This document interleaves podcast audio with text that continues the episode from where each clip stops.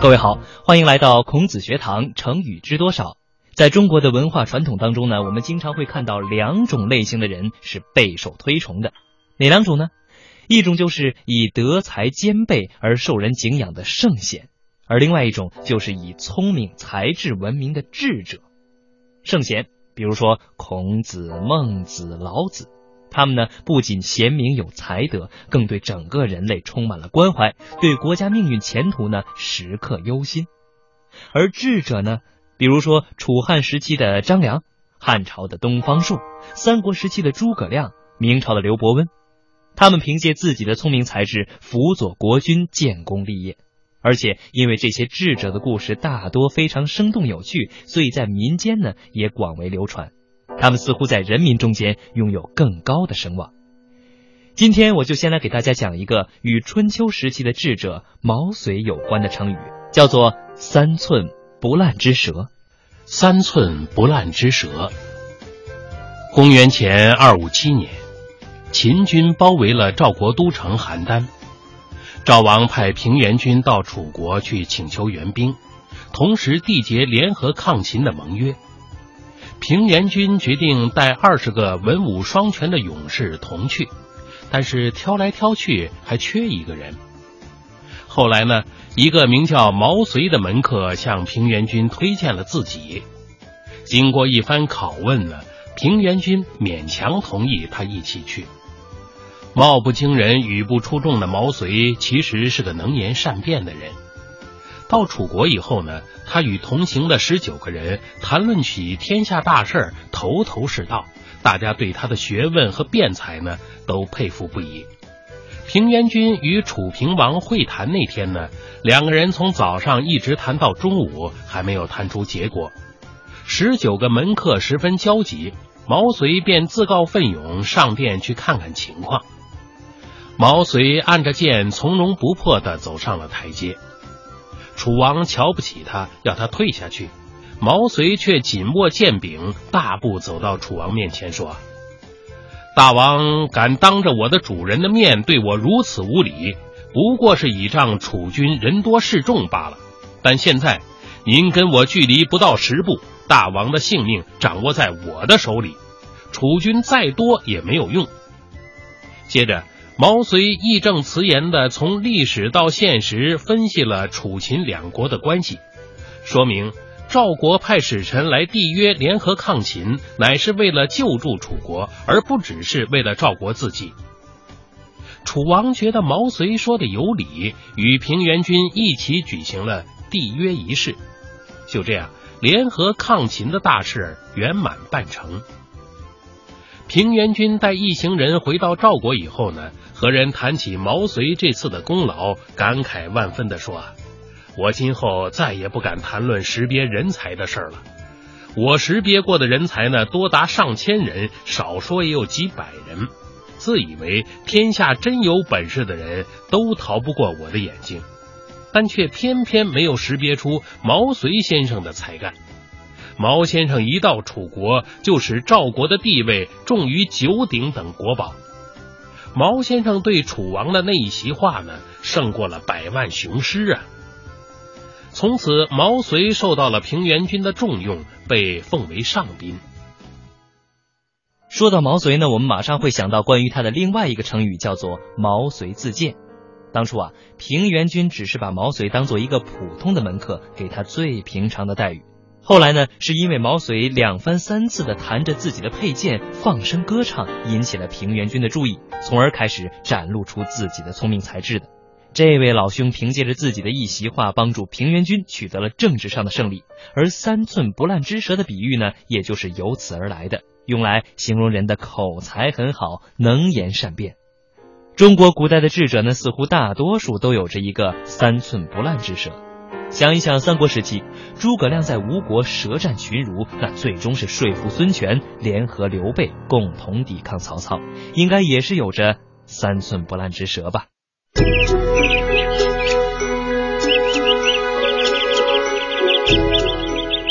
眠不觉晓，处处闻啼鸟，夜来风雨声。成语知多少？成语知多少？让我们一起欢度快乐的成语时光。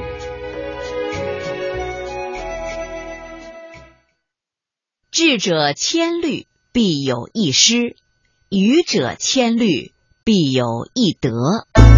汉朝初年，刘邦派韩信去攻打赵国，韩信用计杀退了赵兵，杀死了赵军统帅陈馀。也活捉了赵国出名的谋士李左车。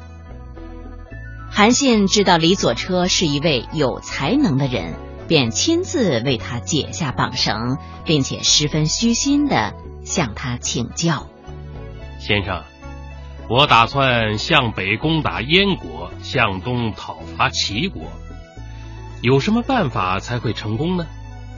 大将军，我只是一个吃了败仗的俘虏。哪有资格谈论这样的事情啊？哼！春秋时期，百里奚在虞国，但虞国灭亡了。而秦穆公任用百里奚后呢，秦国却称霸了。这并非是百里奚在虞国的时候愚蠢，到了秦国又变聪明了，而是在于国君是不是信任他，能不能听他的谋划。陈馀的失败呢，是他没有听取你的计谋。如果他按照你的意见作战呢，我也要被你们俘虏了。今天呢，我是诚心诚意的想听听你的高见，请你就别推辞了。大将军，俗话说，智者千虑必有一失，愚者千虑必有一得。我的建议未必全部可取，但我愿意为您贡献一点愚者的忠言。您背水作战，不到一个上午，打垮赵军二十万。杀死陈馀，威震天下，这是将军在谋略上的长处。然而，农民遭受兵变，非常贫苦；士卒经过激战，非常疲惫。如果您现在用这样的疲惫军队去攻打燕国的牢固城池，恐怕难以攻下呀。因此，我认为您如果马上出兵，这对您是不利的。那么，我目前应该怎么办呢？现在应该按兵不动，先安定赵国的秩序，抚恤赵国阵亡将士的遗孤。这样做，人们就会拥护您。方圆百里之内，就可能有人送来牛肉和酒犒劳您的将士。到时候，您可以一面摆出向北进攻燕国的姿态，一面派遣说客拿着您的亲笔信到燕国去，把自己战略上的长处显示给燕国看。那样。十有八九，燕国会自行投降的。燕国投降后，再派遣说客到齐国去，把燕国投降的事告诉齐国，齐国也会像草随风倒一样，很快降服。这样夺取天下就不难了。韩信听了李左车的建议，果然获得了成功，一举消灭了燕国和齐国。李左车把自己的一点心得、一点意见呢，称为愚见，这其实是自谦之词。智者千虑，必有一失；愚者千虑，必有一得。这句话意思是说呢，聪明的人就算是多方的用心考虑，总会偶尔有所失的；而愚笨的人，只要多方用心考虑，也会偶尔有所得。现在呢，智者千虑，必有一失，也经常被用来劝诫那些自以为聪明的人。不要仗着聪明而不加谨慎，因为智者千虑也不免有一失呀。同样，愚者千虑必有一得，经常被用来鼓励那些自己自信不够的人。就算是才智一般的人，只要多加考虑、周密计划，也可以是三个臭皮匠赛过一个诸葛亮嘛。在上面的故事中呢，我们听到李左车盛赞韩信背水一战的有勇有谋，而这背水一战到底是怎么回事呢？背水一战。秦朝末年，汉王刘邦的大将韩信率领军队准备攻打赵王歇。赵王的大将陈馀不听谋士提出的切断汉军辎重粮草的建议，仗着兵力优势，坚持要与汉军正面作战。韩信了解到这一情况，非常高兴。到了晚上，他悄悄派出两千轻骑兵从小路隐蔽前进。等赵军离开营地后，迅速冲入赵军空无一人的营地，换上了汉军的旗号。同时，他又派遣万人大军故意背靠河水排列阵势，以此来引诱赵军。到了第二天早上，韩信率领万人大军发动进攻，双方展开激战。不一会儿，韩信假装败回水边阵地，赵军全都离开营地前来追击。这时，韩信命令主力部队全力反击。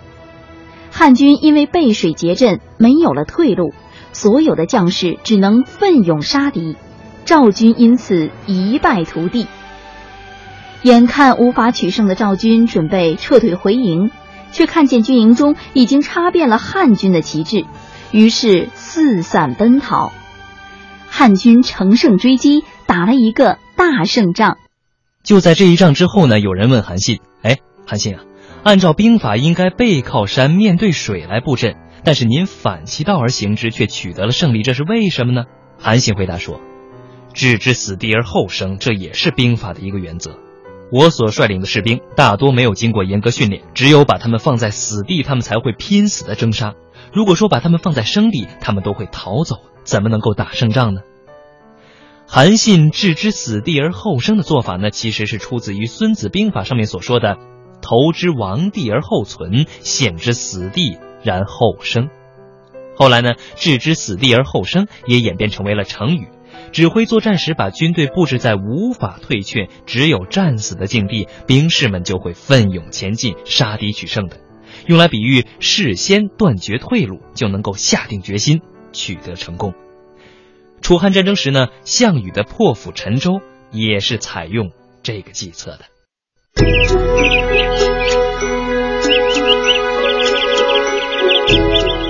春眠不觉晓，处处闻啼鸟。夜来风雨声。成语知多少？成语知多少？让我们一起欢度快乐的成语时光。坐山观虎斗。战国时期，韩国和魏国互相攻伐，战争持续了整整一年，还没有停止。秦国的秦惠王想要使他们停止战争，于是召来群臣商量：“我想使韩魏两国停火，和平共处。诸位以为如何呀？”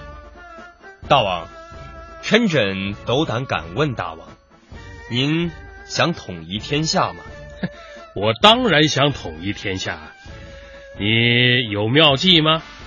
妙计谈不上有，我倒是想给您先讲个故事，也许啊对您有所启发。好，那你就讲讲。话说鲁国有个武艺高强的人，叫做卞庄子。有一天，他到一个地方住宿。听说当地有两只老虎，经常出来伤害家禽，甚至咬伤咬死人。卞庄子决定为民除害，带了一把寒光闪闪的青铜剑，就要出去刺虎。旅店里有一个小伙计也要同去。两个人走在一个山谷里，忽然看见一大一小两只老虎正在争着吃一头牛。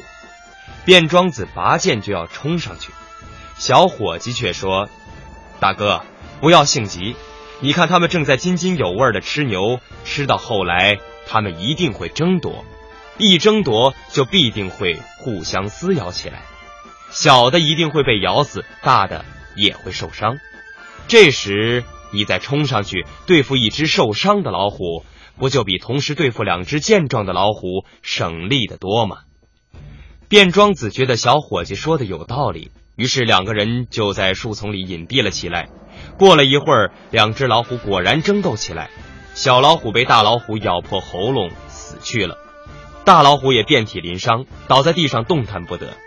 这时候，卞庄子猛扑过去，一剑就刺中了老虎的要害部位，那老虎长啸一声，就断气了。嗯，这卞庄子虽然勇猛，可是还是不如小伙计来的聪明啊！啊，是大王。如今呢，韩国和魏国互相攻打已经有一年多了，他们两国必定互有损伤。您如果想完成统一天下的大业，就只有让他们继续打下去。到他们伤亡惨重的时候，再用重兵去征讨他们，这样就能一举两得，就像卞庄子刺虎那样轻松了。嗯，妙计呀！秦惠王于是决定暂不解救韩魏两国。最后，在魏国受了重创，韩国被打得破败不堪的时候，秦国的军队像潮水般的涌去，一下子就夺了两国的好几个城池。坐山观虎斗的典故呢，出自于《史记》，用来比喻对双方的斗争采取旁观态度，等到双方都受到损伤，再从中捞取好处。当然了，现在看来呢，虽然坐山观虎斗往往给人们事不关己、高高挂起，然后趁机捡个便宜、捞点好处的感觉。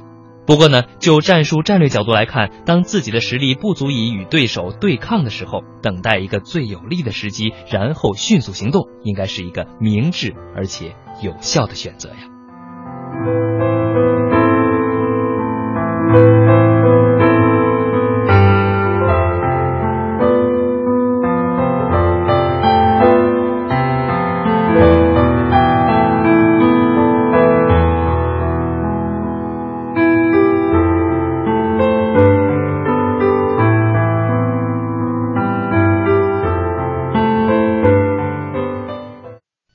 相肚里能撑船。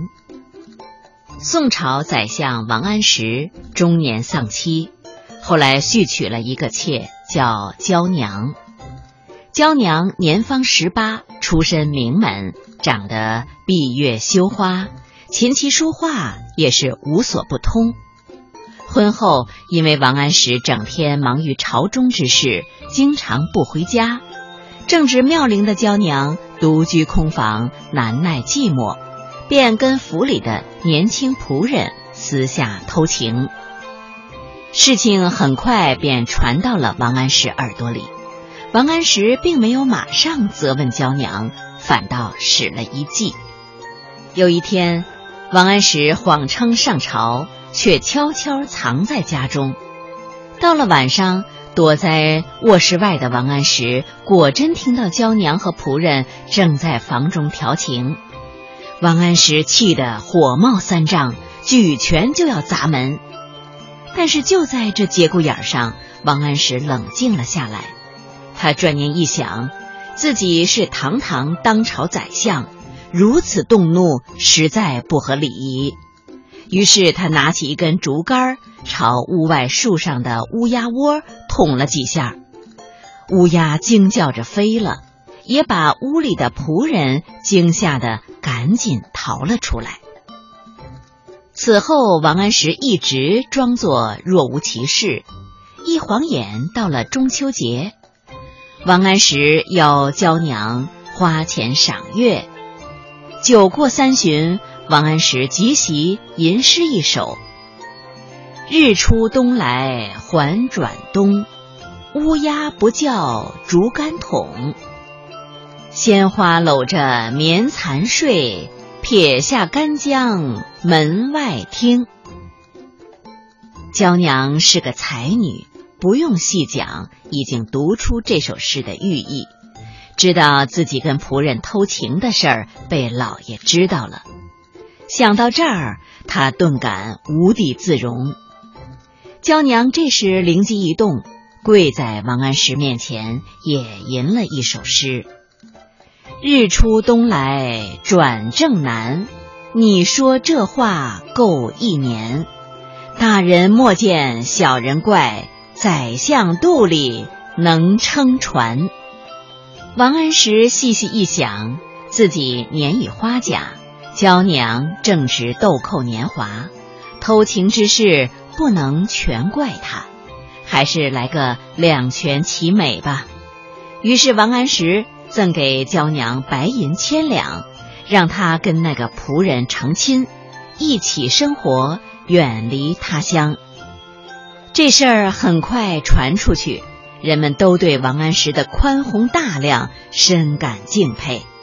宰相肚里能撑船，也成了千古美谈。说实话，妻子的不忠对于任何一个男人来说，可能都是奇耻大辱。而王安石居然能够在关键时刻保持理性，真的是非常难得的。宰相肚里能撑船，这句话后来也成为了宽宏大量的代名词。在中国历史上，这种肚里能撑船的宰相啊，不在少数。五代时期，后周的宰相范质曾经说过：“人如果能用鼻子吸三斗纯醋，那么这个人就可以担任宰相了。”什么意思呢？就是说，宰相要有超越一般人的气量，才能够担当。还有宋朝的文彦博，因为造了一盏金灯笼而受到了唐介的弹劾，被罢免了丞相一职，降任为许州知府。而唐介呢，也因为言语直率，激怒了皇上，被贬到泰州。后来文彦博再次出任宰相时呢，首先推荐了唐介，并且把其召回了知谏院，专门负责监督官员行为。这几位宰相度量宽大，知人善任，以大局为重，最终都受到了朝廷还有老百姓的信赖。总之呢，就是一句话：海纳百川，有容乃大。好了，今天的孔子学堂成语知多少到这里就要结束了，感谢收听，我们下期再会。